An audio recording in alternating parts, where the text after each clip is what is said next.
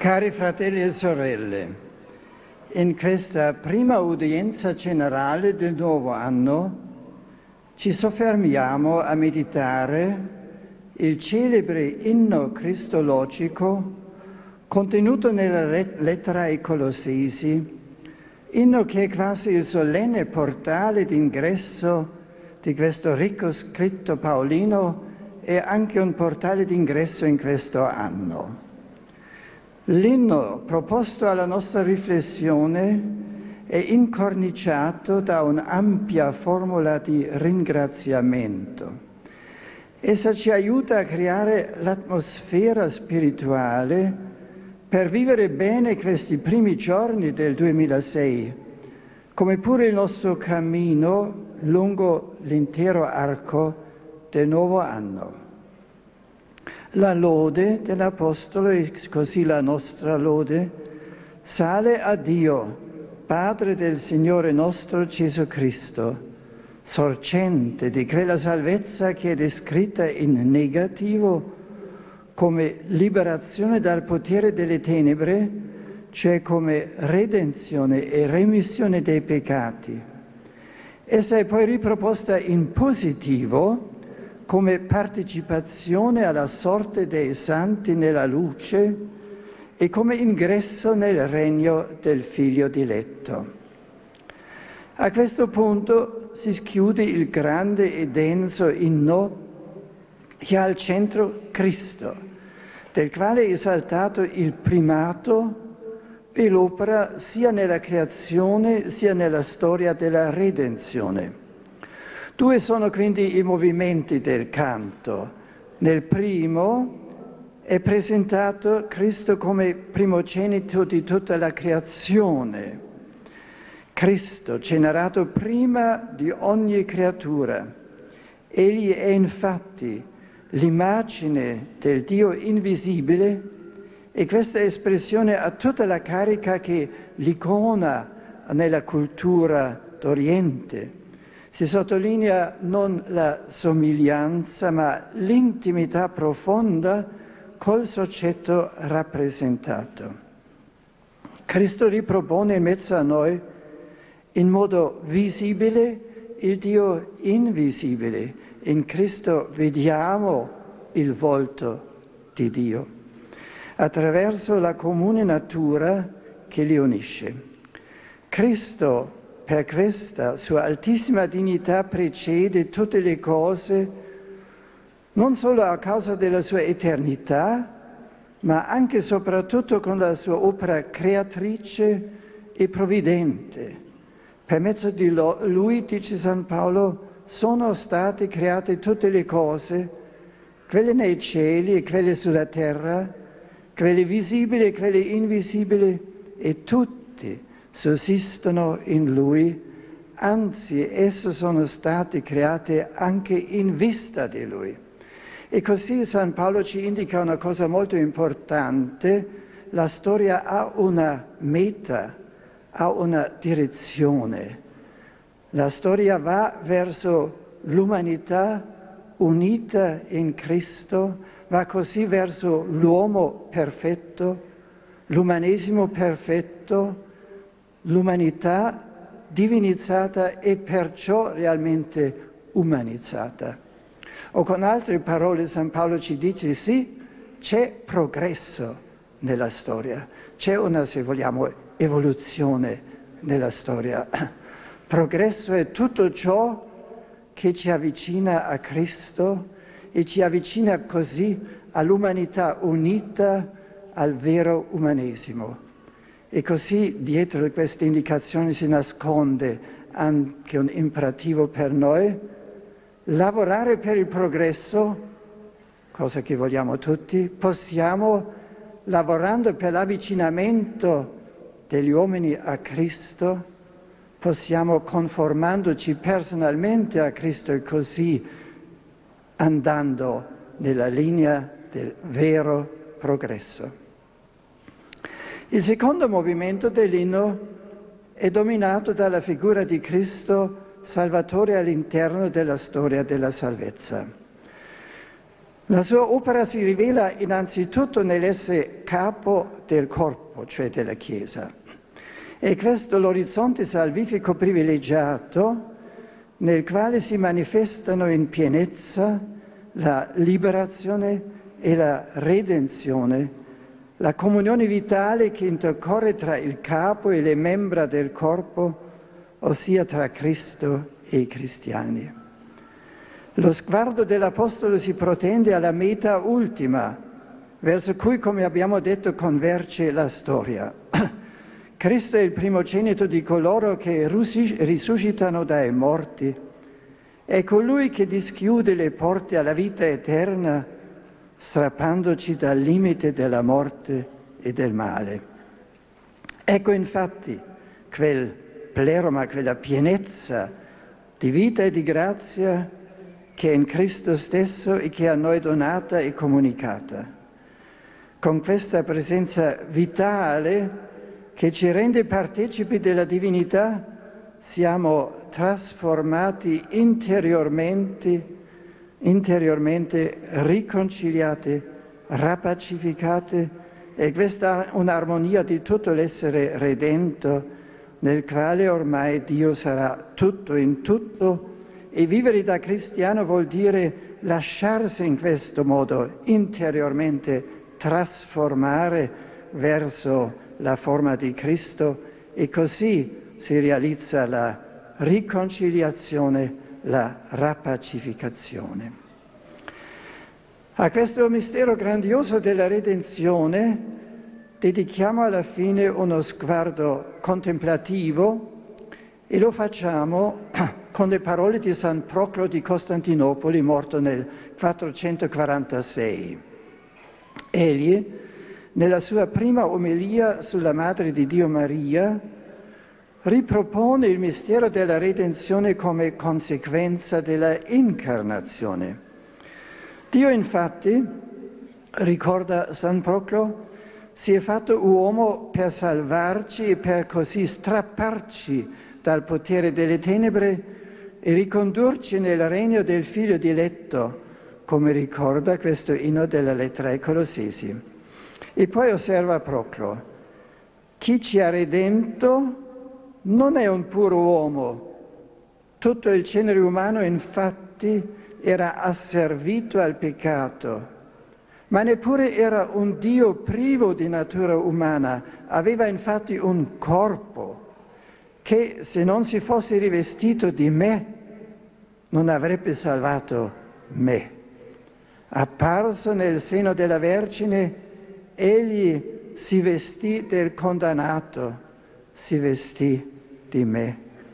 Lì avvenne il tremendo commercio, diede lo spirito, prese la carne.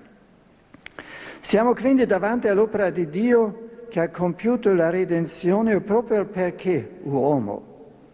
Egli è contemporaneamente il figlio di Dio, Salvatore, ma anche nostro fratello ed è con questa prossimità che Egli affondi in noi il dono divino e realmente un Dio con noi.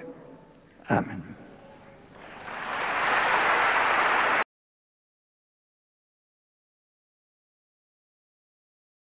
Cari fratelli e sorelle, il Signore è vicino, venite, adoriamo. Con questa invocazione la liturgia ci invita in questi ultimi giorni dell'Avvento ad avvicinarci quasi in punta dei piedi alla grotta di Betlemme, dove si è compiuto l'evento straordinario che ha cambiato il corso della storia, la nascita del Redentore.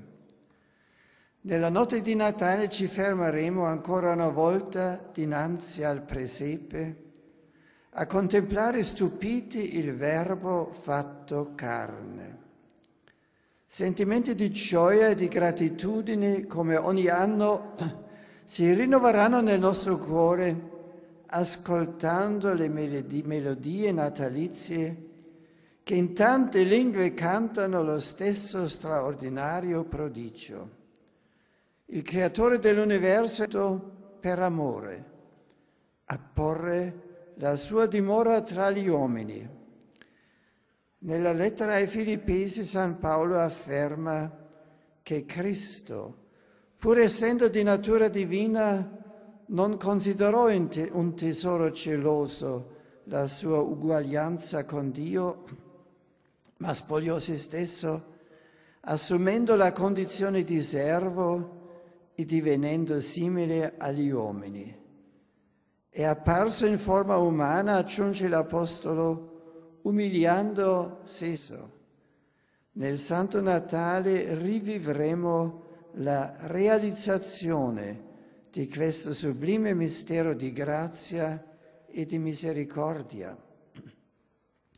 Dice ancora San Paolo, e lo abbiamo sentito adesso, quando venne la pienezza del tempo, Dio mandò il suo figlio, nato da donna, nato sotto la legge, per riscattare coloro che erano sotto la legge, perché ricevessimo l'adozione a figli. In verità, da molti secoli il popolo eletto attendeva il Messia, ma lo immaginava come un potente, vittorioso condottiero che avrebbe liberato i suoi dall'oppressione degli stranieri. Il Salvatore nacque invece nel silenzio e nella più assoluta povertà. Venne come luce che illumina ogni uomo, nota l'Evangelista Giovanni, ma i suoi non lo hanno accolto. La però aggiunge a quanti l'hanno accolto, ha dato il potere di diventare figli di Dio. La luce promessa rischiarò i cuori di coloro che avevano perseverato nell'attesa vigile ed operosa. La liturgia dell'Avento esorta anche noi ad essere sobri e vigilanti per non lasciarci appesantire dal peccato e dalle eccessive preoccupazioni del mondo. E infatti, vegliando e pregando, che potremo riconoscere il fulgore del Natale di Cristo. San Massimo di Torino vescovo nel IV al V secolo, afferma in una delle sue omelie così. Il tempo ci avverte che il Natale di Cristo Signore è vicino. Il mondo, con le sue stesse angustie, dice l'imminenza di qualche cosa che lo rinnoverà e desidera con un'attesa impaziente che lo splendore di un sole più fulgido illumini le sue bre. Questa attesa della creazione persuade anche noi ad attendere il sorgere di Cristo, nuovo sole. Così San Massimo. La stessa creazione dunque ci conduce a scoprire e a riconoscere colui che deve venire. Ma è la domanda, l'umanità del nostro tempo attende ancora un Salvatore? Si ha la sensazione che molti considerano Dio come estraneo ai propri interessi, apparentemente non hanno bisogno di Lui, vivono come se non esistesse e peggio, come se fosse Dio un ostacolo da rimuovere per realizzare se stessi.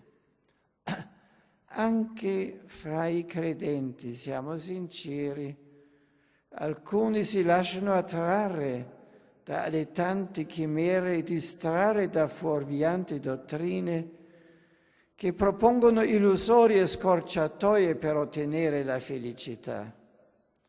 Eppure, pur con le sue contraddizioni, le sue angustie, i suoi drammi. E forse proprio per questi l'umanità oggi cerca una strada di rinnovamento, di salvezza, cerca un Salvatore e attende talora inconsapevolmente l'avvento del Salvatore che rinnova il mondo e le nostre vite, l'avvento di Cristo, l'unico vero Redentore dell'uomo e di tutto l'uomo. Certo, falsi profeti continuano a proporre una salvezza a basso prezzo, che finisce sempre per, per generare cocenti delusioni. Proprio la storia degli ultimi 50 anni dimostra questo, questa ricerca di un Salvatore a basso prezzo e le delusioni che sono rimasti. È compito di noi cristiani diffondere con la testimonianza della vita la verità del Natale che Cristo reca a ogni uomo e donna di buona volontà. Nascendo nella povertà del presepe, Gesù viene ad offrire a tutti quella gioia e quella pace che possono soli colmare l'attesa dell'animo umano. Ma come prepararci ad aprire il cuore al Signore che viene? L'atteggiamento spirituale dell'attesa vigile ed orante rimane la caratteristica fondamentale del cristiano in questo tempo di avvento. È l'atteggiamento che contraddistingue i protagonisti di allora, Zaccaria ed Elisabetta, i passi, i magi, il popolo semplice e umile, soprattutto l'attesa di Maria e di Giuseppe. Questi ultimi, più di ogni altro, hanno provato in prima persona l'affanno e la trepidazione per il bambino che doveva nascere. Non è difficile immaginare come abbiano trascorso gli ultimi giorni nell'attesa di stringere il neonato fra le loro braccia.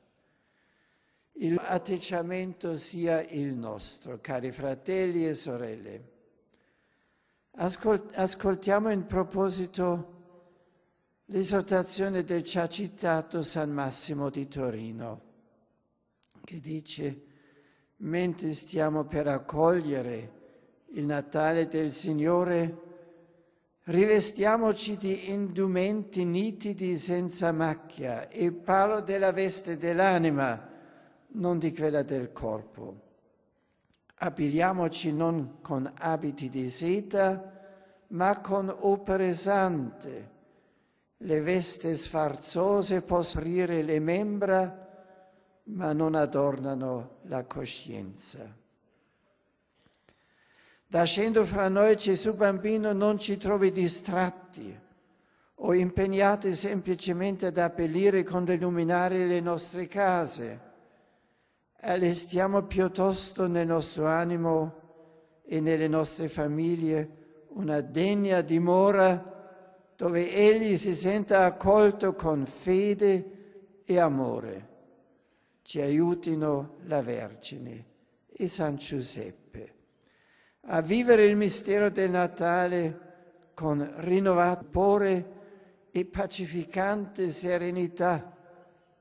Con questi sentimenti desidero formulare i più fervidi auguri per un santo e felice Natale a tutti voi qui presenti e ai vostri familiari, con un ricordo particolare per quanti sono in difficoltà o soffrono nel corpo e nello spirito.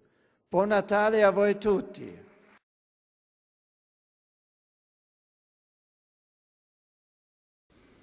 Cari fratelli e sorelle, con la, la, novena di Natale che stiamo celebrando in questi giorni, la Chiesa ci invita a vivere in modo intenso e profondo la preparazione alla nascita del Salvatore ormai imminente.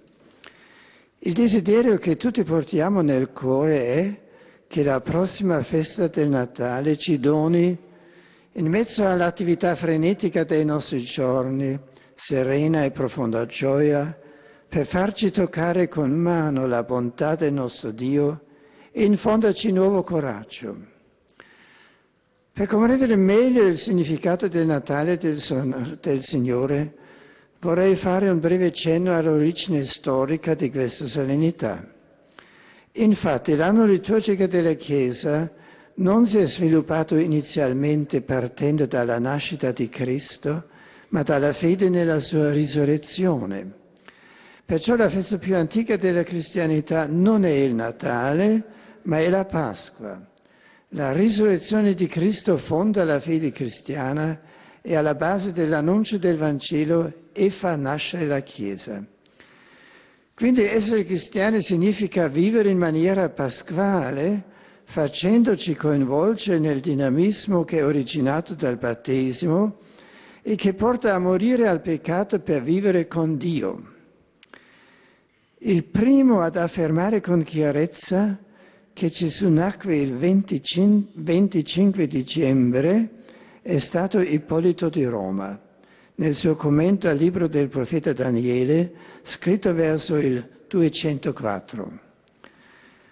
Qualche esegeta nota poi che in quel giorno si celebrava la festa della dedicazione del Tempio di Gerusalemme, istituita da Giuda Maccabeo nel 164 a.C.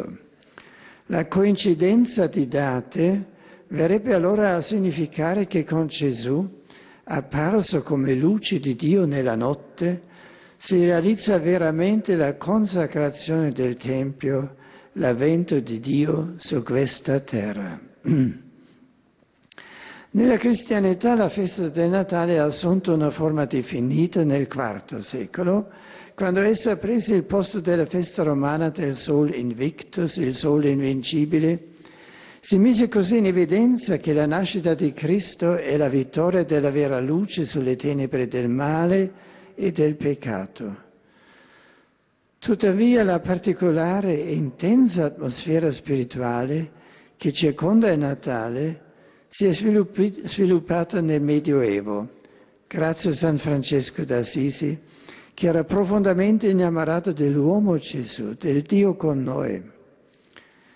Il suo primo biografo, Tommaso da Celano, nella vita seconda racconta che San Francesco al di sopra di tutte le altre solennità, celebrava con ineffabile premura il Natale del bambino Gesù e chiamava festa delle feste il giorno in cui Dio, fatto piccolo infante, aveva succhiato a un seno umano. Da questa particolare devozione al mistero dell'incarnazione ebbe origine la famosa celebrazione del Natale a Greccio. Essa probabilmente fu ispirata a San Francesco dal suo pellegrinaggio in Terra Santa e dal presepe di Santa Maria Maggiore in Roma. Ciò che animava il poverello di Assisi era il desiderio di sperimentare in maniera concreta, viva e attuale l'umile grandezza dell'evento della nascita del bambino Gesù e di comunicarne la gioia a tutti. Nella prima biografia, Tommaso da Celano parla della notte del presepe di Greccio in un modo vivo e toccante, offrendo un contributo decisivo alla diffusione della tradizione natalizia più bella, quella del presepe. La notte di Greccio, infatti, ha ridonato alla cristianità l'intensità e la bellezza della festa del Natale, e ha educato il popolo di Dio a coglierne il messaggio più autentico, il particolare calore, e ad amare ed adorare l'umanità di Cristo. Tale particolare approccio a Natale ha offerto alla fede cristiana una nuova dimensione. La Pasqua aveva concentrato l'attenzione sulla potenza di Dio che vince la morte, inaugura la vita nuova, insegna a sperare nel mondo che verrà.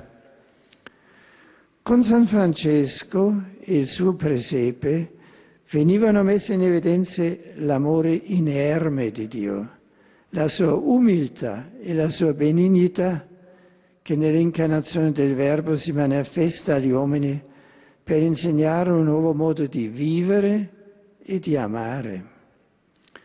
Il Celano racconta che in quella notte di Natale fu concessa a Francesco la grazia di una visione meravigliosa. Vide giacere immobile nella manciatoia un piccolo bambino che fu risvegliato dal sonno proprio dalla vicinanza di Francesco e aggiunge, né questa visione discordava dai fatti perché a opera della sua grazia che agiva per mezzo del suo santo servo Francesco, il fanciullo Gesù fu risuscitato nel cuore di molti che l'avevano dimenticato e fu impresso profondamente nella loro memoria amorosa. Questo quadro descrive con molta precisione quanto la fede viva e l'amore di Francesco per l'umanità di Cristo hanno trasmesso alla festa cristiana del Natale la scoperta che Dio si rivela nelle tenere membra del bambino Gesù. Grazie a San Francesco il popolo cristiano ha potuto percepire che a Natale Dio è davvero diventato l'Emanuele, il Dio con noi, dal quale non ci separa alcuna barriera e alcuna lontananza. In quel bambino Dio è diventato così prossimo a ciascuno di noi, così vicino, che possiamo dargli del tu e intrattenere con lui un rapporto confidenziale di profondo affetto, così come facciamo con un neonato. In quel bambino infatti si manifesta Dio amore. Dio viene senza armi, senza la forza, perché non intende conquistare, per così dire, dall'esterno, ma intende piuttosto essere accolto dall'uomo nella libertà. Dio si fa bambino inerme per vincere la superbia, la violenza, la brama di possesso dell'uomo. In Gesù Dio ha assunto questa condizione povera e disarmante per vincerci con l'amore e condurci alla nostra vera identità. Non dobbiamo dimenticare il titolo più grande di Gesù Cristo è proprio quello di figlio, figlio di Dio. La dignità divina viene indicata con un termine che prolunga il riferimento all'umile condizione della manciatoia di Betlemme, pur corrispondendo in maniera unica alla sua divinità, che è la divinità del figlio. La sua condizione di bambino ci indica inoltre come possiamo incontrare Dio e godere della sua presenza. È alla luce del Natale che possiamo comprendere le parole di Gesù. Se non vi convertirete e non diventerete come i bambini, non entrerete nel regno dei cieli. Chi non ha capito il mistero del Natale non ha capito l'elemento decisivo dell'esistenza cristiana. Chi non accoglie Gesù con cuore di bambino non può entrare nel regno dei cieli. Questo è quanto Francesco ha voluto ricordare alla cristianità del suo tempo e di tutti i tempi fino ad oggi. Preghiamo il Padre perché conceda al nostro cuore quella semplicità che riconosce nel bambino il Signore proprio come fece Francesco a Greccio. Allora potrebbe succedere anche a noi quanto Tommaso da Celano, riferendosi alle esperienze dei pastori nella Notte Santa, racconta a proposito di quanti furono presenti all'evento di Greccio. Ciascuno se ne, se ne tornò a casa sua pieno di ineffabile gioia. E questo è l'augurio che formulo con affetto a tutti voi, alle vostre famiglie e a quanti vi sono cari. Buon Natale a voi tutti! Cari fratelli e sorelle, sono lieto di accogliervi in questa prima udienza generale del nuovo anno e di tutto cuore porgo a voi e alle vostre famiglie fervidi auguri. Il Signore del tempo e della storia guidi i nostri passi sulla via del bene e conceda a ciascuno abbondanza di grazia e prosperità. Ancora circondati dalla luce del Santo Natale che ci invita alla gioia per la venuta del Salvatore, siamo oggi alla vigilia dell'Epifania, in cui celebriamo la manifestazione del Signore a tutte le genti. La festa del Natale affascina oggi come una volta più di altre grandi feste della Chiesa.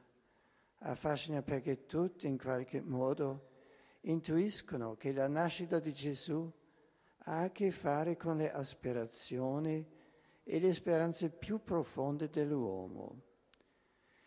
Il consumismo può distogliere da questa interiore nostalgia ma se nel cuore c'è il desiderio di accogliere quel bambino che porta la novità di Dio, che è venuto per donarci la vita in pienezza, le luci degli addobbi natalizi possono diventare piuttosto un riflesso della luce che si è accesa con l'incarnazione di Dio. Nelle celebrazioni liturgiche di questi giorni santi, abbiamo vissuto in modo misterioso ma reale l'ingresso del Figlio di Dio nel mondo e siamo stati illuminati ancora una volta dalla luce del suo fulgore.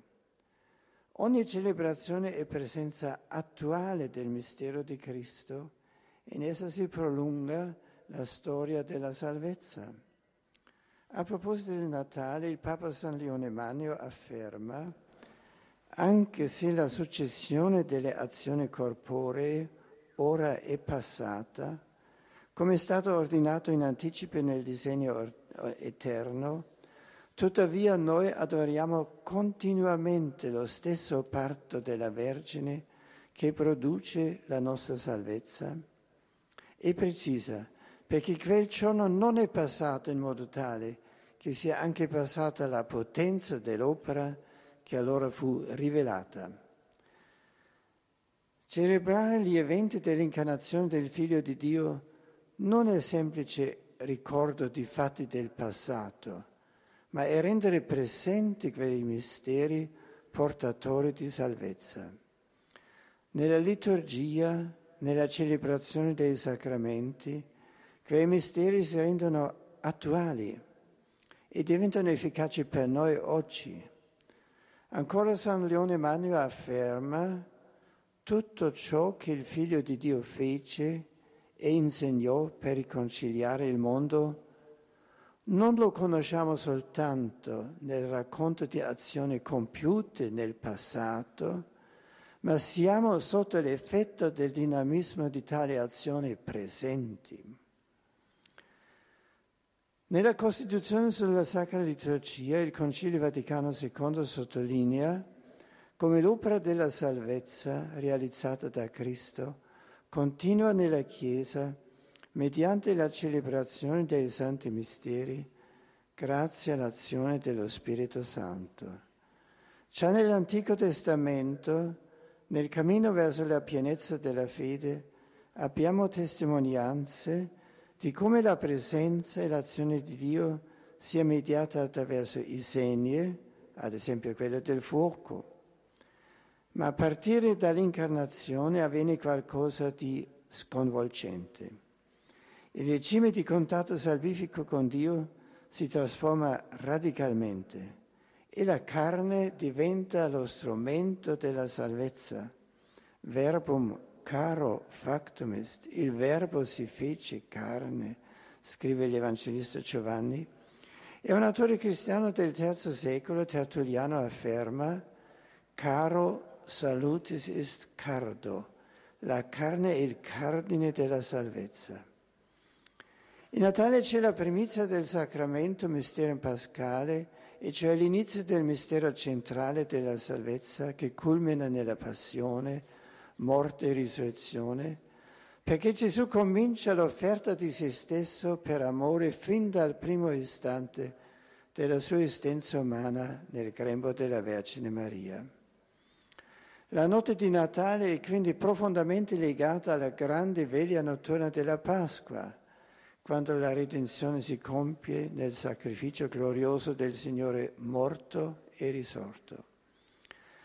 Lo stesso presepio, quale immagine dell'incarnazione del Verbo, alla luce del racconto evangelico allude già alla Pasqua ed è interessante vedere come in alcune icone della Natività nella tradizione orientale Gesù bambino venga rappresentato avvolto in fasce e deposto in una manciatoia che ha la forma di un sepolcro, un'allusione al momento in cui egli verrà disposto dalla croce, avvolto in un lenzuolo e messo in un sepolcro scavato nella roccia. Incarnazione e Pasqua non stanno una accanto all'altra, ma sono i due punti chiave inseparabili dell'unica fede in Gesù Cristo, il Figlio di Dio incarnato e Redentore. Croce e risurrezione presuppongono l'incarnazione, solo perché veramente il Figlio e in lui Dio stesso è disceso e si è fatto carne.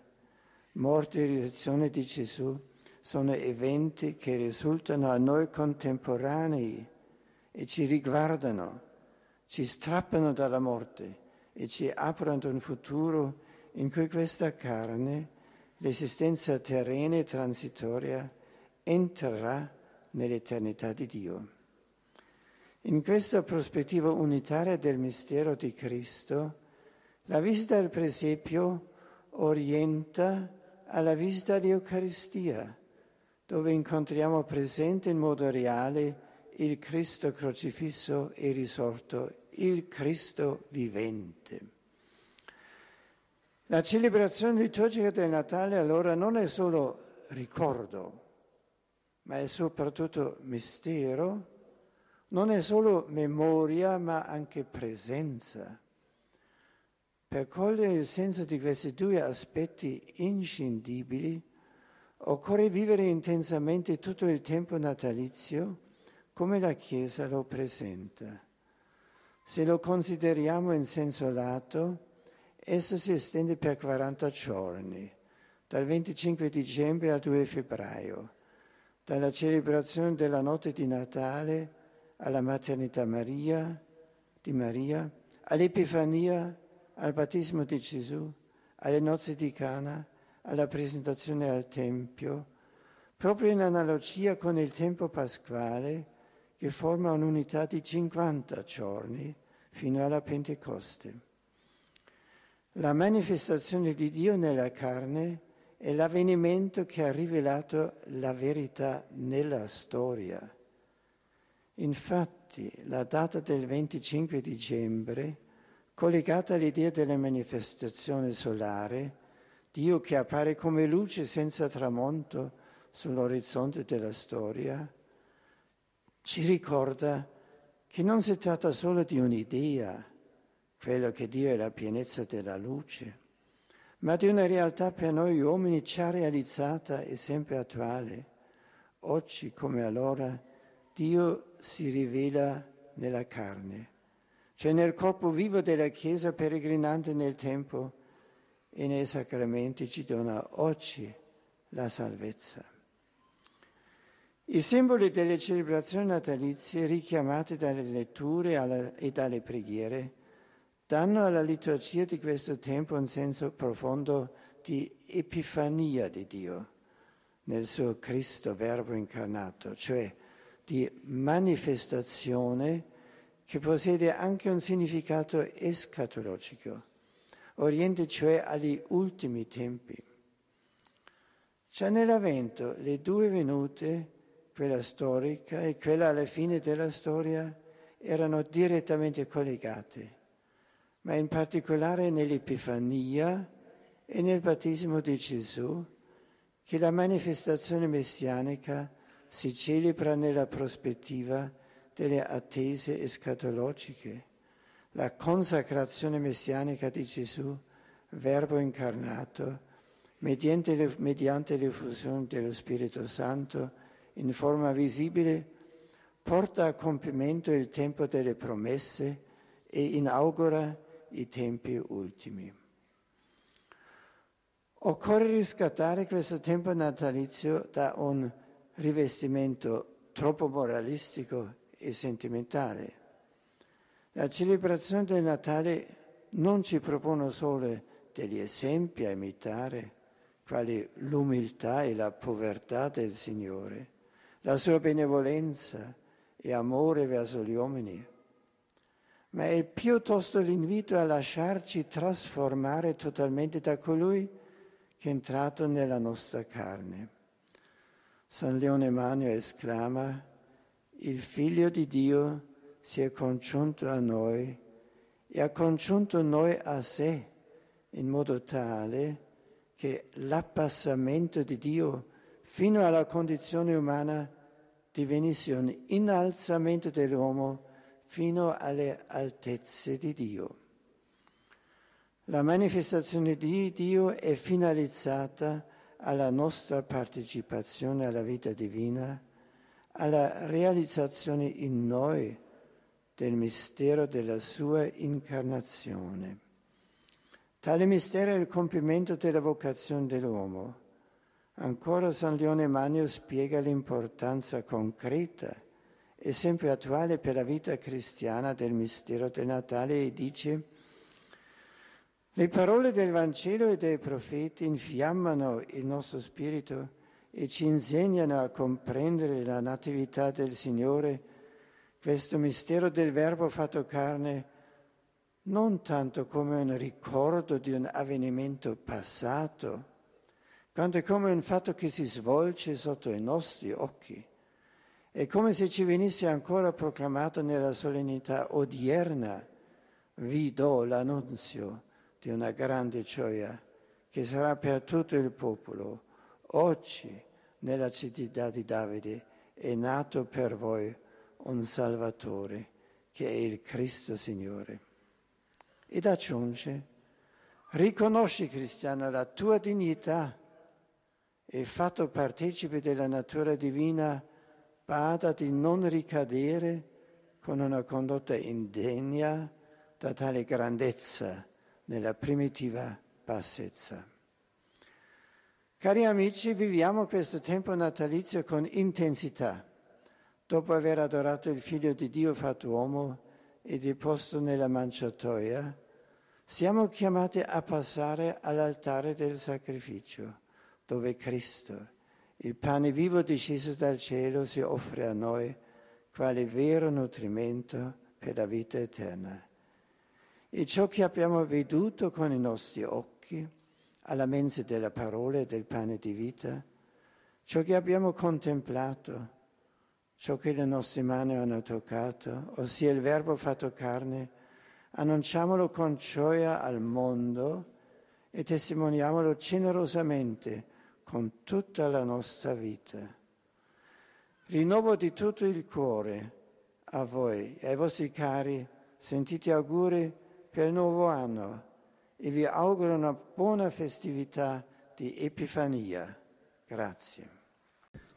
Cari fratelli e sorelle, sono lieto di accogliervi in udienza generale a pochi giorni dalla celebrazione del Natale del Signore. Il saluto che corre in questi giorni sulle labbra di tutti è Buon Natale, auguri di buone feste natalizie. Facciamo in modo che anche nella società attuale lo scambio degli auguri non perda il suo profondo valore religioso e la festa non venga assorbita dagli aspetti esteriori che toccano le corde del cuore. Certamente i segni esterni sono belli, importanti, poiché non ci distolgano, ma piuttosto ci aiutino a vivere il Natale nel suo senso più vero quello sacro e cristiano, in modo che anche la nostra gioia non sia superficiale, ma profonda. Con la liturgia natalizia la Chiesa ci introduce nel grande mistero dell'incarnazione. Il Natale infatti non è un semplice anniversario della nascita di Gesù, è anche questo, ma è più. È celebrare un mistero che ha segnato e continua a segnare la storia dell'uomo Dio stesso è venuto ad abitare in mezzo a noi, si è fatto realmente uno di noi, un mistero che interessa la nostra fede, la nostra esistenza, un mistero che viviamo concretamente nelle celebrazioni liturgiche, in particolare nella Santa Messa. Qualcuno potrebbe chiedersi Com'è possibile che io viva adesso questo evento così lontano nel tempo? Come posso prendere parte fruttuosamente alla nascita del Figlio di Dio avvenuta più di duemila anni fa? Nella Santa Messa della notte di Natale ripeteremo come ritornello al Salmo responsoriale queste parole. Oggi è nato per noi il Salvatore. Questo verbo di tempo oggi ricorre più volte in tutte le celebrazioni natalizie ed è riferito all'evento della nascita di Gesù e alla salvezza che l'incarnazione del Figlio di Dio viene a portare. Nella liturgia tale avvenimento oltrepassa i limiti dello spazio e del tempo e diventa attuale, presente. Il suo effetto perdura pur nello scorrere dei giorni, degli anni, dei secoli. Indicando che Gesù nasce oggi, la liturgia non usa solo una frase senza senso, ma sottolinea che questa nascita investe e permea tutta la storia, rimane una realtà anche oggi alla quale possiamo arrivare proprio nella liturgia.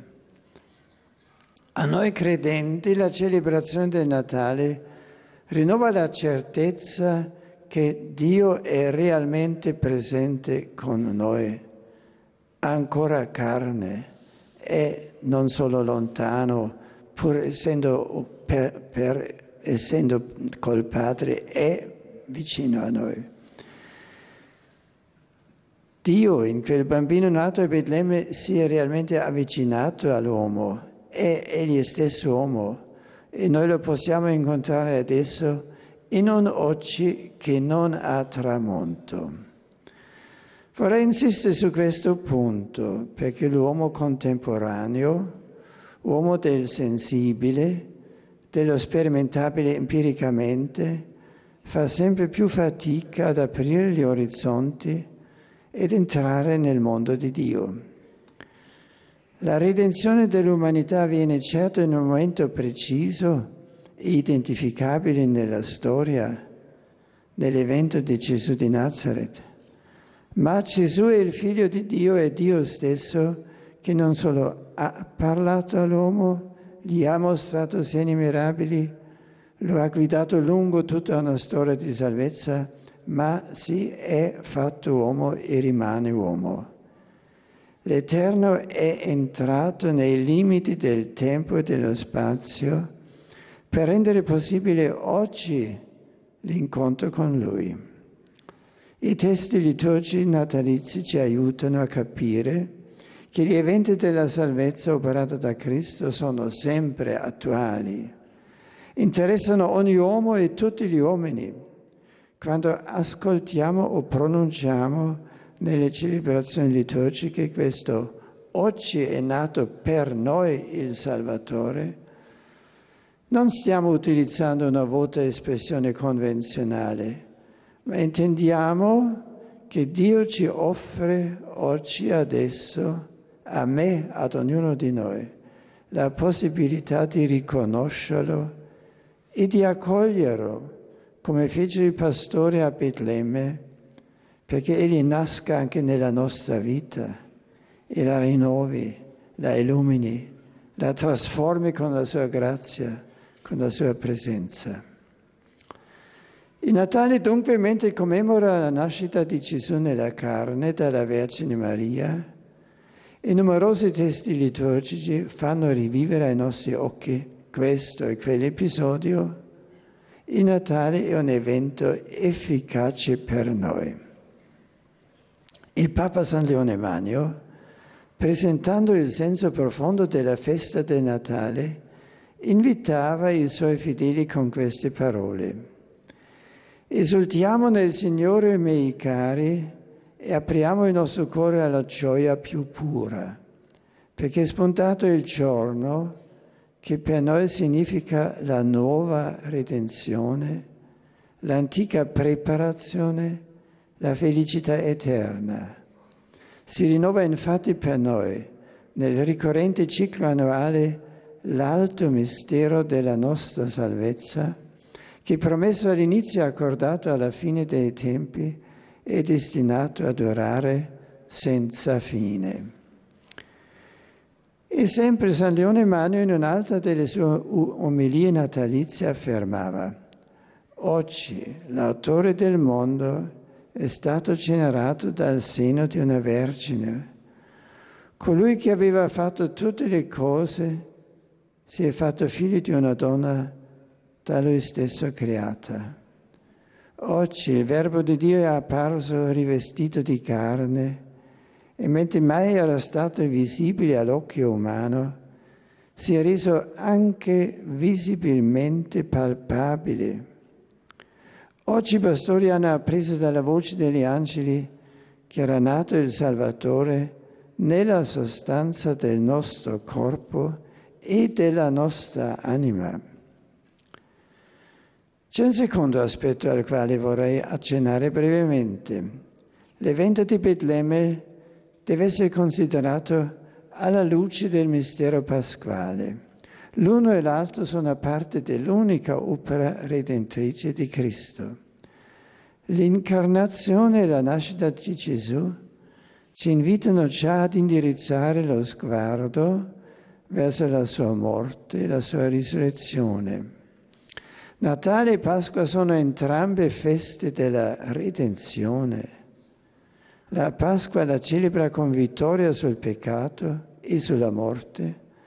Segna il momento finale quando la gloria dell'uomo Dio splende come la luce del giorno. Il Natale la celebra come l'entrare di Dio nella storia, facendosi uomo per riportare l'uomo a Dio segna per così dire il momento iniziale, quando si intravede il chiarore dell'alba. Ma proprio come l'alba precede e faccia presagire la luce del giorno, così il Natale annuncia già la croce e la gloria della risurrezione. Anche i due periodi dell'anno in cui sono collocate le due grandi feste, almeno in alcune aree del mondo, possono aiutare a comprendere questo aspetto. Infatti, mentre la Pasqua cade all'inizio della primavera, quando il sole vince le dense fredde nebbie e rinnova la faccia della terra, il Natale cade proprio all'inizio dell'inverno quando la luce e il calore del sole non riescono a risvegliare la natura avvolta dal freddo, sotto la cui corte però pulsa la vita e comincia di nuovo la vittoria del sole, del caldo. I padri della Chiesa leggevano sempre la nascita di Cristo alla luce dell'intera opera redentrice che trova il suo vertice nel mistero pasquale. L'incarnazione del Figlio di Dio appare non solo come l'inizio e la condizione della salvezza, ma come la presenza stessa del mistero della nostra salvezza. Dio si fa uomo, nasce bambino come noi, prende la nostra carne per vivere la morte e il peccato Due significativi testi di San Basilio lo illustrano bene. San Basilio diceva ai fedeli, Dio assume la carne proprio per distruggere la morte in essa nascosta. Come gli antidoti di un veleno, una volta inceriti, ne annullano gli effetti e come le tenebre di una casa si dissolvono alla luce del sole, Così la morte, che dominava sull'umana natura, fu distrutta dalla presenza di Dio. E come il ghiaccio rimane solido nell'acqua finché dura la notte e regnano le tenebre, ma subito si scioglie al calore del sole, così la morte che aveva regnato fino alla venuta di Cristo, appena apparve la grazia di Dio Salvatore e sorse il sole di giustizia, fu ingoiata dalla vittoria, non potendo coesistere con la vita. E ancora San Basilio in un altro testo rivolgeva questo invito. Celebriamo la salvezza del mondo, il Natale del genere umano. Oggi è stata rimessa la colpa di Adamo. Ormai non dobbiamo più dire sei in polvere e in polvere ritornai, ma unito a colui che è venuto dal cielo sarai ammesso in cielo. Nel Natale noi incontriamo la tenerezza e l'amore di Dio che si china sui nostri limiti, sulle nostre debolezze, sui nostri peccati e si abbassa fino a noi. San Paolo afferma che Gesù Cristo, pur essendo nella condizione di Dio, svuotò se stesso, assumendo una condizione di servo, diventando simile agli uomini. Guardiamo alla grotta di Betlemme. Dio si abbassa fino ad essere adagiato in una manciatoia che ci ha prelude dell'abbassamento nell'ora della sua passione. Il culmine della, della storia di amore tra Dio e l'uomo passa attraverso la manciatoia di Betlemme e il sepolcro di Gerusalemme. Cari fratelli e sorelle, viviamo con gioia il Natale che si avvicina. Viviamo questo evento meraviglioso. Il figlio di Dio nasce ancora oggi.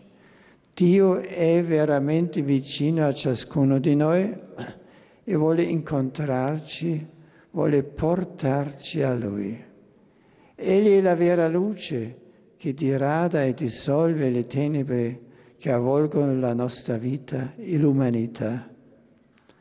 Viviamo il Natale del Signore contemplando il cammino dell'amore immenso di Dio, che ci ha innalzati a sé attraverso il mistero di incarnazione, passione, morte e risurrezione del suo Figlio. Poiché, come afferma Sant'Agostino, in Cristo la divinità dell'unigenito si è fatta partecipe della nostra mortalità affinché noi possiamo partecipi della sua immortalità. Soprattutto contempliamo e viviamo questo mistero nella celebrazione dell'Eucaristia, centro del Santo Natale. Lì si rende presente in modo reale Gesù, vero pane disceso dal cielo vero agnello sacrificato per la nostra salvezza. Auguro a tutti voi e alle vostre famiglie di celebrare un Natale veramente cristiano, in modo che anche gli scambi di auguri in quel giorno siano espressione della gioia di sapere che Dio ci è vicino e vuol percorrere con noi il cammino della vita. Grazie.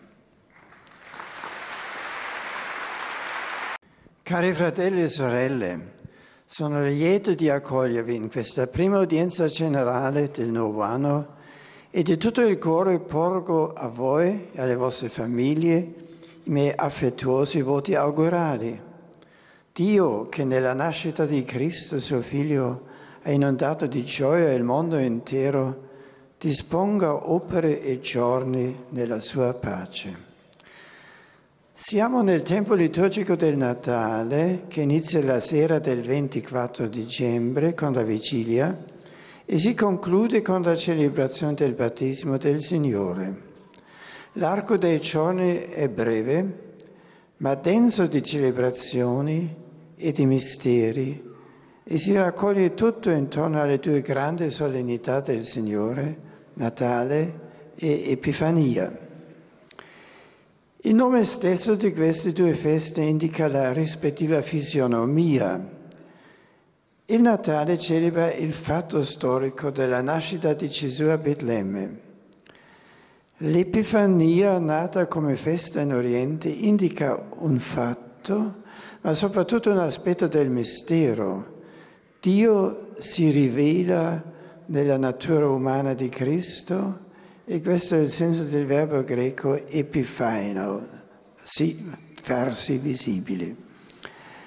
In tale prospettiva l'Epifania richiama una pluralità di eventi che hanno come oggetto la manifestazione del Signore, in modo particolare l'adorazione dei magi che riconoscono in Gesù il Messia atteso, ma anche il battesimo nel fiume Giordano con la sua teofania, la voce di Dio dall'alto, e il miracolo alle nozze di Cana come primo segno operato da Cristo.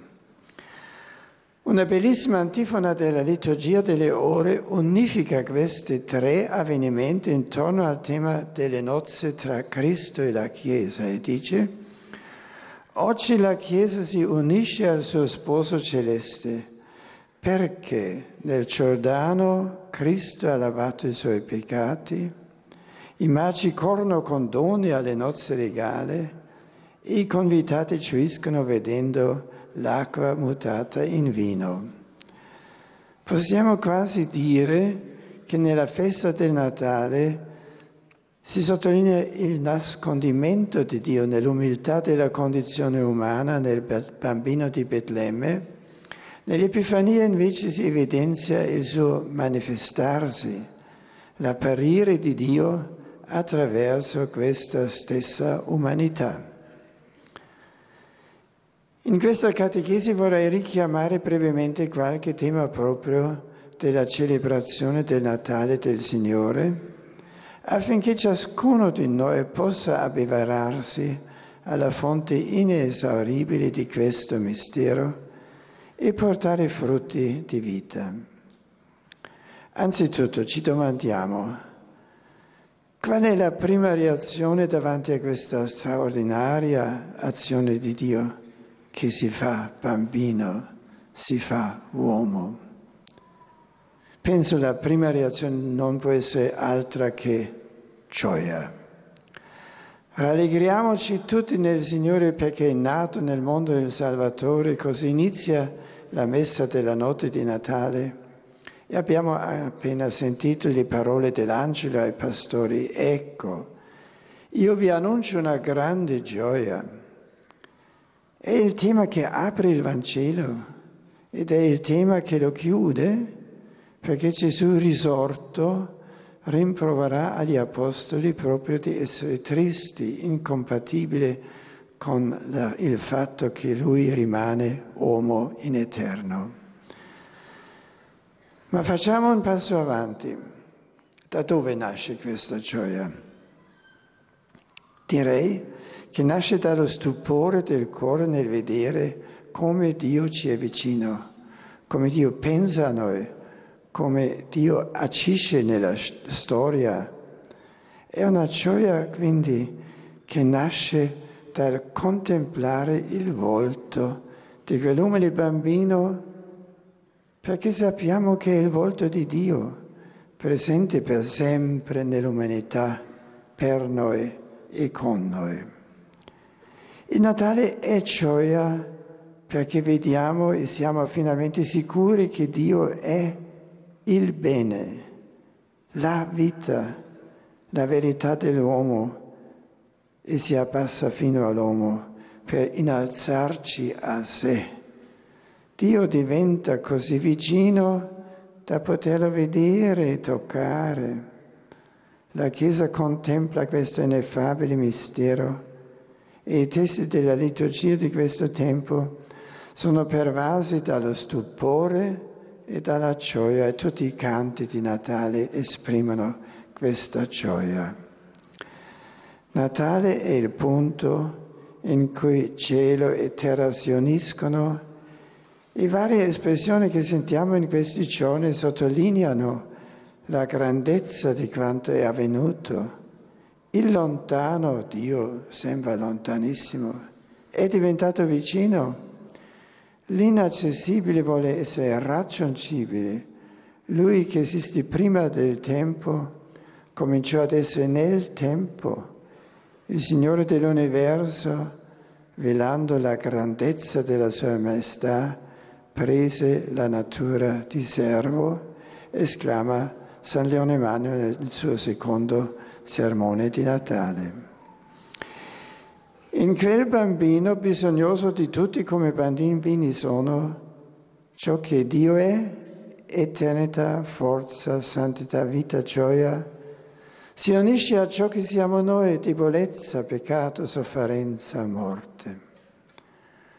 La teologia e la spiritualità del Natale usano una espressione per descrivere questo fatto e parlano di admirabile commercium, cioè di admirabile scambio tra la divinità e l'umanità.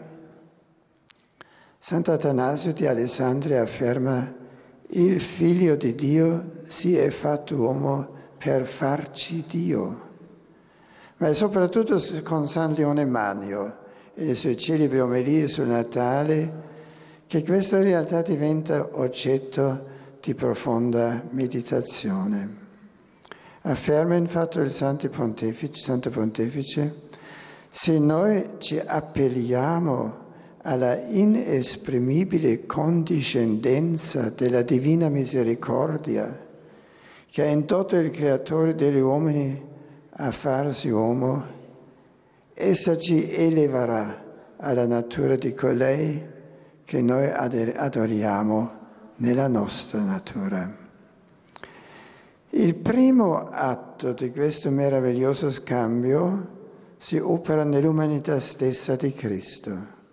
Il Verbo ha assunto la nostra umanità, in cambio la natura umana è stata elevata alla dignità divina. Il secondo atto dello scambio consiste nella nostra reale ed intima partecipazione alla divina natura del Verbo.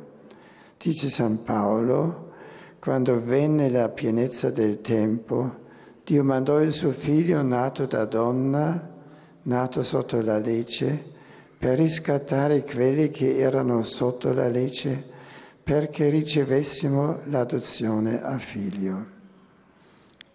Il Natale è così la festa in cui Dio si fa così vicino all'uomo da condividere il suo stesso atto di nascere, per rivegliargli la sua dignità più profonda quella di essere figli di Dio.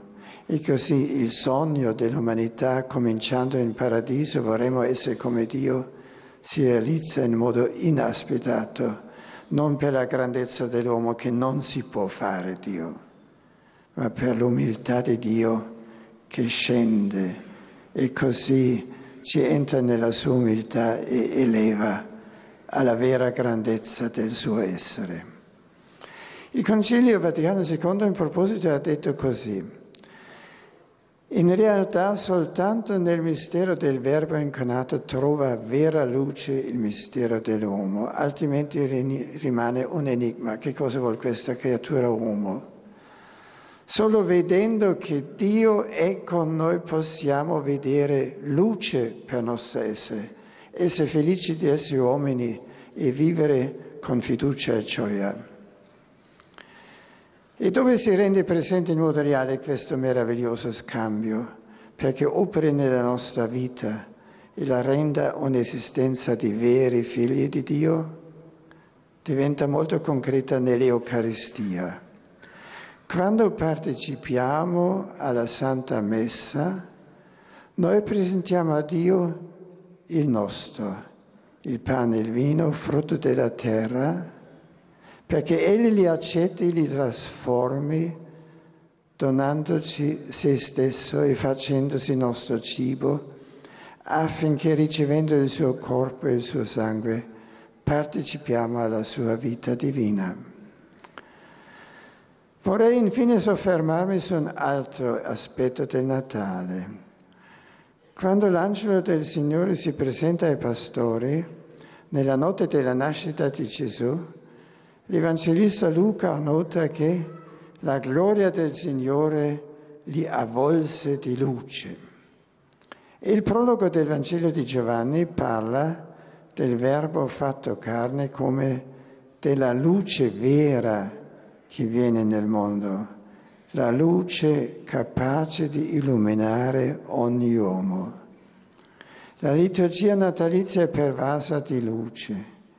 La venuta di Cristo dirada le tenebre del mondo, riempie la notte santa di un fulgore celeste e diffonde sul volto degli uomini lo splendore di Dio Padre, anche oggi. Avvolti dalla luce di Cristo siamo invitati con insistenza dalla liturgia natalizia a farci illuminare la mente, il cuore, dal Dio che ha mostrato il fulgore del suo volto. Il primo prefazio di Natale proclama nel mistero del Verbo incarnato è apparsa agli occhi della nostra mente la luce nuova del tuo fulgore, perché conoscendo Dio visibilmente, per mezzo suo siamo rapiti all'amore delle realtà invisibili. Nel mistero dell'incarnazione di Dio, dopo aver parlato ed essere venuto nella storia mediante messaggeri e consegni, è apparso, è uscito dalla sua luce inaccessibile per illuminare il mondo. Nella solennità dell'Epifania 6 gennaio che celebreremo tra pochi giorni, la Chiesa propone un brano molto significativo del profeta Isaia. Alzati, rivestiti di luce, perché viene la tua luce, la gloria del Signore brilla sopra di te, poiché ecco la tenebra ricopre la terra, nebbia fitta avvolge i popoli, ma su di te splende il Signore la sua gloria appare su di te. Cammineranno le genti alla tua luce, i re allo splendore del tuo sorgere. È un invito rivolto alla Chiesa, la comunità di Cristo, ma anche a ciascuno di noi a prendere ancora più viva coscienza della missione e della responsabilità verso il mondo nel testimoniare e portare la luce nuova del Vangelo. All'inizio della Costituzione Lumen Gentium del Concilio Vaticano II troviamo le seguenti parole. Essendo Cristo la luce delle genti, questo Santo Concilio, adonato nello Spirito Santo, ardentemente desidera, con la luce di Lui, splendente sul volto della Chiesa, illuminare tutti gli uomini annunziando il Vangelo a ogni creatura. Il Vangelo è la luce da non nascondere, da mettere sulla lucerna. La Chiesa non è la luce, ma riceve la luce di Cristo, la accoglie per essere illuminata e per diffonderla in tutto il suo splendore. E questo deve avvenire anche nella nostra vita personale. Ancora una volta cito San Leone Magno che ha detto nella notte santa, riconosci cristiano la tua dignità e reso partecipe della natura divina, non vuole ricadere alla conduzione spregevole di un tempo con una condotta indegna. Ricordati chi è il tuo capo e di quale corpo sei membro. Ricordati che strappato dal potere delle tenebre sei stato trasferito nella luce e nel regno di Dio. Cari fratelli e sorelle, il Natale è fermarsi a contemplare quel bambino, il mistero di Dio che si fa uomo nell'umiltà e nella povertà, ma è soprattutto accogliere ancora di nuovo in noi stessi quel bambino che è Cristo Signore per vivere della sua stessa vita, per far sì i suoi sentimenti, i suoi pensieri, le sue azioni siano i nostri sentimenti, i nostri pensieri, le nostre azioni. Celebrare Natale e quindi manifestare la gioia, la novità, la luce che questa nascita ha portato in tutta la nostra esistenza per essere anche noi portatori della gioia, della vera novità della luce di Dio agli altri. Ancora tutti gli auguri di un tempo natalizio benedetto dalla presenza di Dio. Grazie. Cari fratelli e sorelle, il Natale del Signore illumina ancora una volta con la sua luce le tenebre che spesso avvolgono il nostro mondo e il nostro cuore e porta speranza e gioia. Da dove viene questa luce? Dalla grotta di Betlemme dove i pastori trovarono Maria e Giuseppe e il bambino adagiato nella manciatoia. Di fronte a questa santa famiglia sorge un'altra e più profonda domanda. Come può quel piccolo debole bambino avere portato una novità così radicale nel mondo da cambiare il corso della storia? Non c'è forse qualcosa di misterioso nella sua origine che va al di là di quella grotta? Sempre di nuovo riemerge così la domanda sull'origine di Gesù, la stessa che pone il procuratore Ponzio Pilato durante il processo di dove sei tu? Eppure si tratta di un'origine ben chiara. Nel Vangelo di Giovanni, quando il Signore afferma io sono il pane disceso dal cielo, i giudei reagiscono mormorando Costui non è forse Gesù, il figlio di Giuseppe? Da lui non conosciamo il padre e la madre. Come dunque può dire sono disceso dal cielo? E poco più tardi i cittadini di Gerusalemme si oppongono con forza di fronte alla pretesa messianicità di Gesù, affermando che si sa bene di dov'è. Il Cristo invece quando verrà nessuno saprà di dove sia. Gesù stesso fa notare quanto sia adegua, inadeguata la loro pretesa di conoscere la sua origine e con questo offre già un orientamento per sapere da dove venga. Non sono venuto da me stesso, ma chi mi ha mandato è veritiero e voi non lo conoscete. Certo Gesù è originario di Nazareth, è nato a Betlemme, ma che cosa sa della sua vera origine? Nei quattro Vangeli emerge con chiarezza la risposta alla domanda da dove viene Gesù. La sua vera origine è il Padre, Dio. Egli proviene totalmente da Lui, ma in un modo diverso da qualsiasi profeta o inviato da Dio che l'hanno preceduto. Questa origine dal mistero di Dio che nessuno conosce è contenuta già nei racconti dell'infanzia dei Vangeli di Matteo e di Luca che stiamo leggendo in questo tempo natalizio. L'angelo Gabriele annuncia lo Spirito scenderà su di te e la potenza dell'Altissimo ti coprirà con la sua ombra. Perciò colui che nascerà sarà santo e chiamato figlio di Dio. Ripetiamo queste parole ogni volta che recitiamo il credo, la processione di fede, professione di fede, et incarnatus est Spirito Santo, ex Maria Vergine, per opera dello Spirito Santo incarnato nel seno della Vergine Maria. A questa frase ci ginocchiamo perché il velo che nascondeva Dio viene per così dire aperto. Il suo mistero insondabile, inaccessibile ci tocca. Dio diventa l'Emanuele, Dio con noi.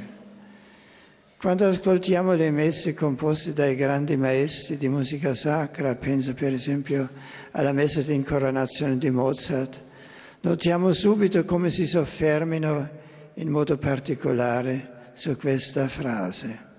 A voler cercare di esprimere con il linguaggio universale della musica ciò che le parole non possono manifestare, il mistero grande di Dio che si incarna si fa uomo. Se consideriamo attentamente l'espressione per opera dello Spirito Santo, nato dalla, nel seno della Vergine Maria, troviamo che essa include quattro soggetti che agiscono. In modo esplicito vengono menzionati lo Spirito Santo e Maria, ma è sottinteso egli, cioè il figlio che si è fatto carne nel seno della Vergine. Nella professione di fede, il credo, Gesù viene definito con diversi appellativi, Signore, Cristo, unicento figlio di Dio, Dio da Dio, luce da luce, Dio vero da Dio vero, della stessa sostanza del Padre. Vediamo allora che Egli rinvia ad un'altra persona, quella del Padre. Il primo soggetto di questa frase è dunque il Padre, che con il Figlio e lo Spirito Santo è l'unico Dio. Questa affermazione del credo non riguarda l'essere eterno di Dio, ma piuttosto, piuttosto ci, parla di un'azione a cui prendono parte le tre persone divine e che si realizza ex Maria Vergine. Senza di lei l'ingresso di Dio nella storia dell'umanità non sarebbe giunto al suo fine e non avrebbe avuto luogo quello che è centrale nella nostra professione di fede. Dio è un Dio con noi. Così Maria appartiene in modo irrinunciabile alla nostra fede nel Dio che agisce, che entra nella storia e la mette a disposizione tutta la sua persona, accetta di diventare luogo dell'abitazione di Dio. A volte, anche nel cammino e nella vita di fede, possiamo avvertire la nostra povertà, la nostra inadeguatezza di fronte alla testimonianza da offrire al mondo.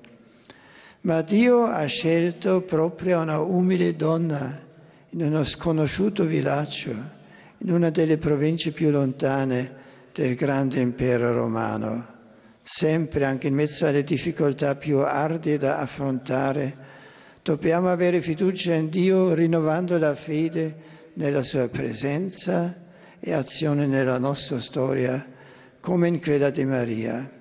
Nulla è impossibile a Dio. Con Lui la nostra esistenza cammina sempre su un terreno sicuro ed è aperta ad un futuro di ferma speranza. Professando nel credo per opera dello Spirito Santo, si è incarnato nel seno della Vergine Maria, affermiamo che lo Spirito Santo, come forza del Dio Altissimo, ha operato in modo misterioso nella Vergine Maria il concepimento del Figlio di Dio. L'Evangelista Luca riporta le parole dell'Arcangelo Gabriele lo Spirito scenderà su di te e la potenza dell'Altissimo ti coprirà con la sua ombra. Due richiami sono evidenti. Il primo è al momento della creazione. All'inizio del, del libro della Genesi leggiamo che lo Spirito di Dio aleggiava sulle acque. È lo Spirito creatore che ha dato vita a tutte le cose e all'essere umano. Ciò che accade in Maria attraverso l'azione dello stesso Spirito Divino è una nuova creazione. Dio che ha chiamato l'essere dal nulla con l'incarnazione da vita ad un nuovo inizio della umanità. I padri della Chiesa più volte parlano di Cristo come del nuovo Adamo per sottolineare l'inizio della nuova creazione dalla nascita del Figlio di Dio nel seno della Vergine Maria. Questo ci fa riflettere su come la fede porti anche in noi una novità così forte da produrre una seconda nascita. Infatti all'inizio dell'essere cristiani c'è il battesimo che ci fa rinascere come figlio di Dio, ci fa partecipare alla relazione filiale che Gesù ha con il Padre. E vorrei far notare come il battesimo si riceve, noi siamo battezzati, è un passivo, perché nessuno è capace di rendersi figlio di Dio da sé, è un dono che viene conferito gratuitamente. San Paolo richiama questa figliolanza adottiva dei cristiani in un passo centrale della sua lettera ai Romani dove scrive tutti quelli che sono guidati dallo Spirito di Dio, questi sono figli di Dio. E voi non avete ricevuto uno spirito da schiavi per ricadere nella paura, ma avete ricevuto lo spirito che rende figli adottivi, per mezzo del quale gridiamo Appa Padre. Lo spirito stesso insieme al nostro spirito attesta che siamo figli di Dio non servi. Solo se ci apriamo all'azione di Dio come Maria, solo se affidiamo la nostra vita al Signore come ad un amico di cui ci fidiamo totalmente, tutto cambia. La nostra vita acquista un nuovo senso e un nuovo volto, quello di figlio di un padre che ci ama e mai ci abbandona. Abbiamo parlato di due elementi, elemento primo lo spirito sulle acque, lo spirito creatore. C'è un altro elemento nelle parole dell'Annunciazione. L'angelo dice a Maria, la potenza dell'Altissimo ti coprirà con la sua ombra. È un richiamo alla nube santa che durante il cammino dell'Esodo si fermava sulla tenda del convegno, sull'arca dell'alleanza che il popolo di Israele portava con sé e che indicava la presenza di Dio. Maria quindi è la nuova tenda santa, la nuova arca dell'alleanza, con il suo sì alle parole dell'Arcangelo, Dio riceve una dimora in questo mondo. Colui che l'universo non può contenere prende dimora nel grembo di una vergine. Ritorniamo allora alla questione da cui siamo partiti quella sull'origine di Gesù, sintetizzata dalla domanda di Pilato di dove sei tu. Dalle nostre riflessioni appare chiara, fin dall'inizio dei Vangeli, qual è la vera origine di Gesù. Egli è il figlio unigenito del Padre, viene da Dio. Siamo di fronte al grande e sconvolgente mistero che celebriamo in questo tempo di Natale, il Figlio di Dio, per opera dello Spirito Santo, si è incarnato nel seno della Vergine Maria. E questo è un annuncio che risuona sempre nuovo e che porta in sé speranza e gioia al nostro cuore, perché ci dona ogni volta la certezza che anche se, spe- se spesso ci sentiamo deboli, poveri, incapaci davanti alle difficoltà e al male del mondo, la potenza di Dio agisce sempre e opera meraviglie proprio nella debolezza. La sua grazia è la nostra forza. Grazie.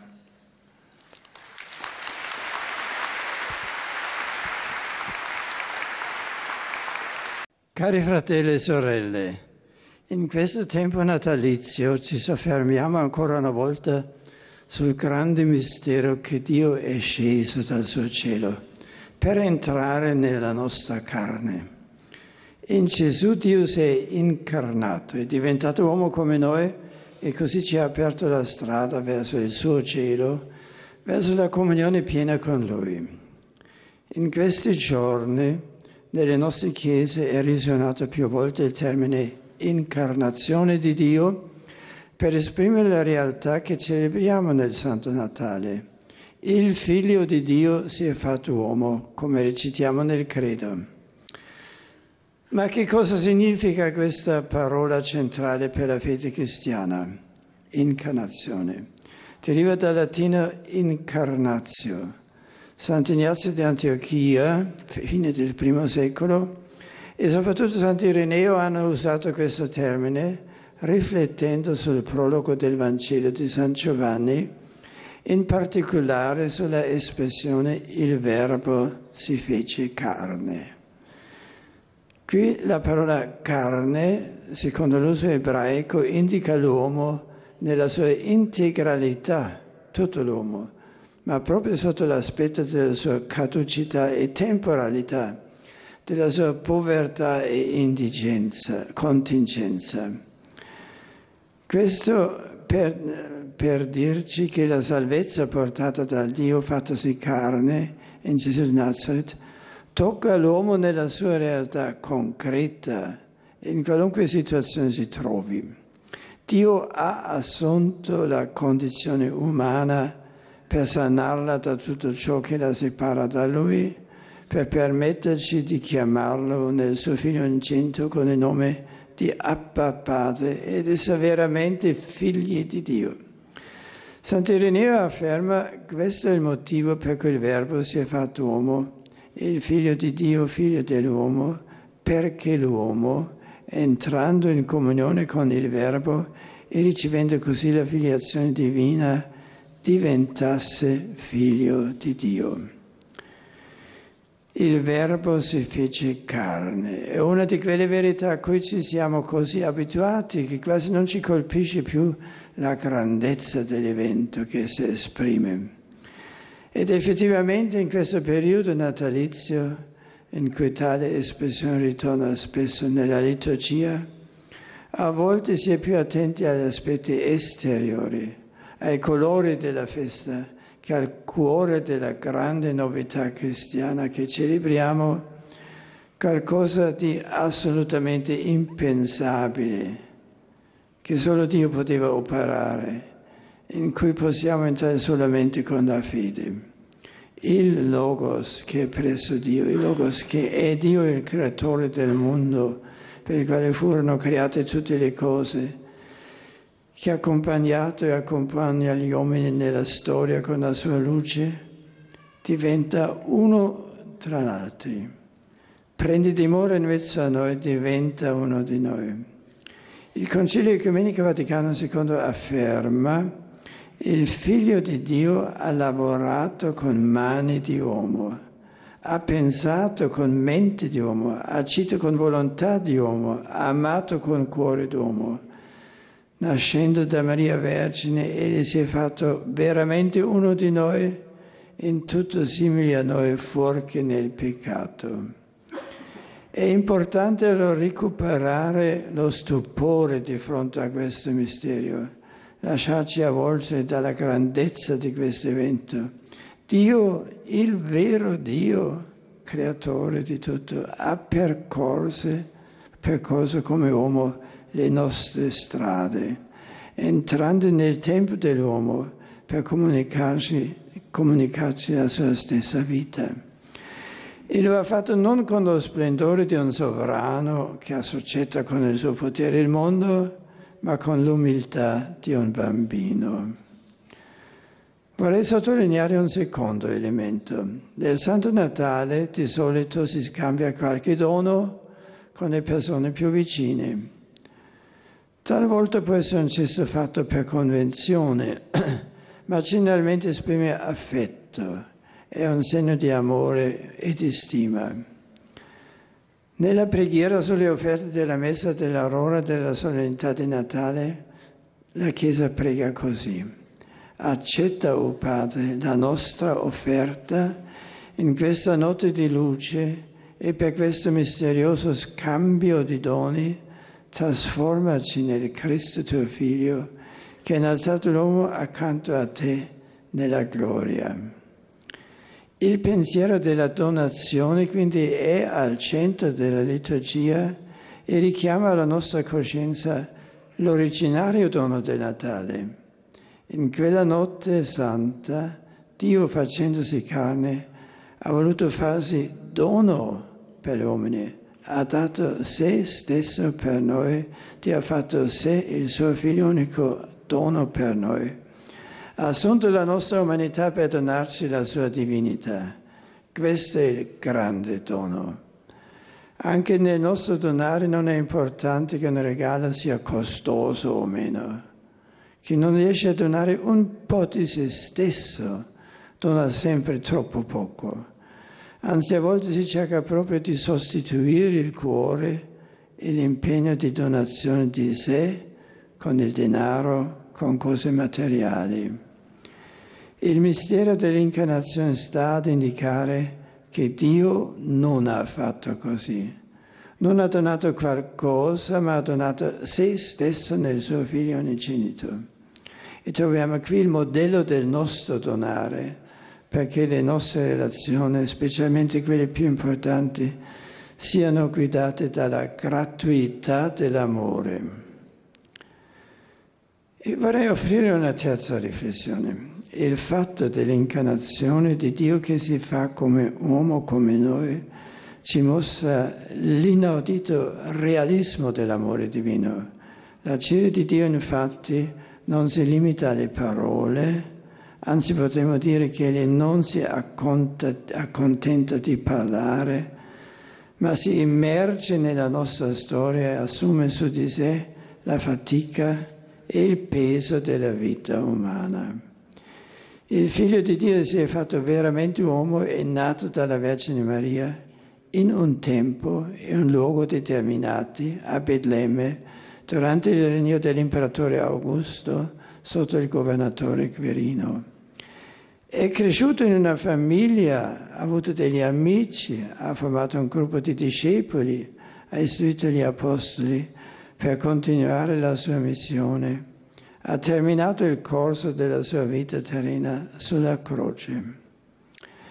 Questo modo di agire di Dio è un forte stimolo ad interrogarci sul realismo della nostra fede, che non deve essere limitata alla sfera del sentimento, delle emozioni, ma deve entrare nel concreto della nostra esistenza, deve toccare cioè la nostra vita di ogni giorno e orientarla anche in modo pratico. Dio non si è fermato alle parole, ma ci ha indicato come vivere, condividendo la nostra stessa esperienza fuori nel peccato. Il Catechismo di San Pio X, che alcuni di noi hanno studiato da ragazzi, con la sua essenzialità ha la domanda, per vivere secondo Dio che cosa dobbiamo fare?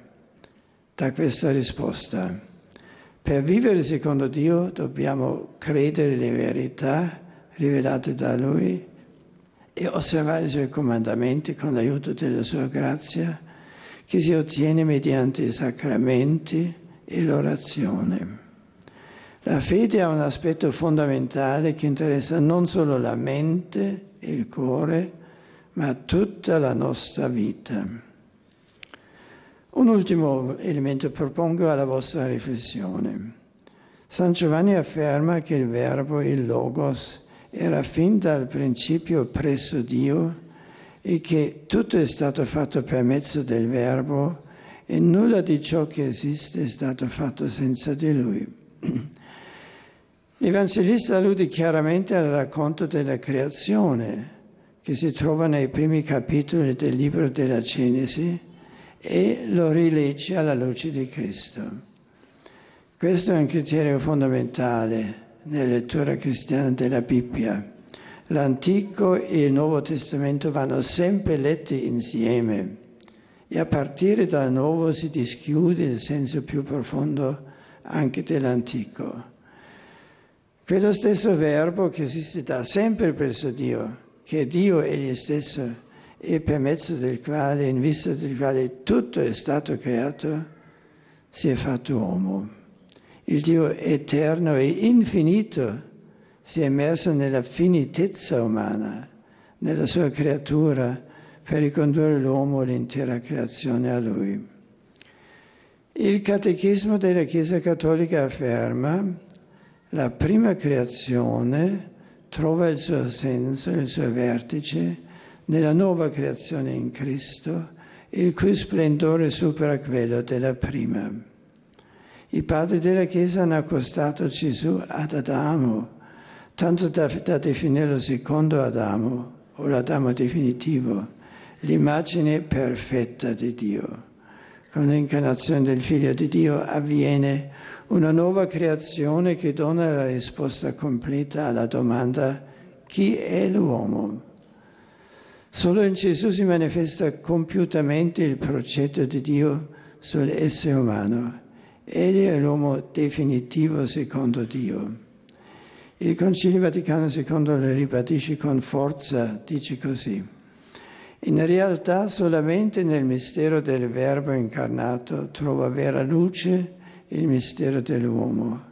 Cristo, nuovo Adamo, manifesta pienamente l'uomo all'uomo e gli svela la sua altissima vocazione. In quel bambino il figlio di Dio contemplato nel Natale, possiamo riconoscere il vero volto non solo di Dio, ma il vero volto dell'essere umano e solo apprenderci l'azione della sua grazia e cercando ogni giorno di seguirlo, noi realizziamo il progetto di Dio su di noi, su ciascuno di noi. Cari amici, in questo periodo meditiamo la grande e meravigliosa ricchezza del mistero dell'incarnazione, per lasciare che il Signore ci illumini e ci trasformi sempre più a immagine del suo Figlio fatto uomo per noi. Grazie.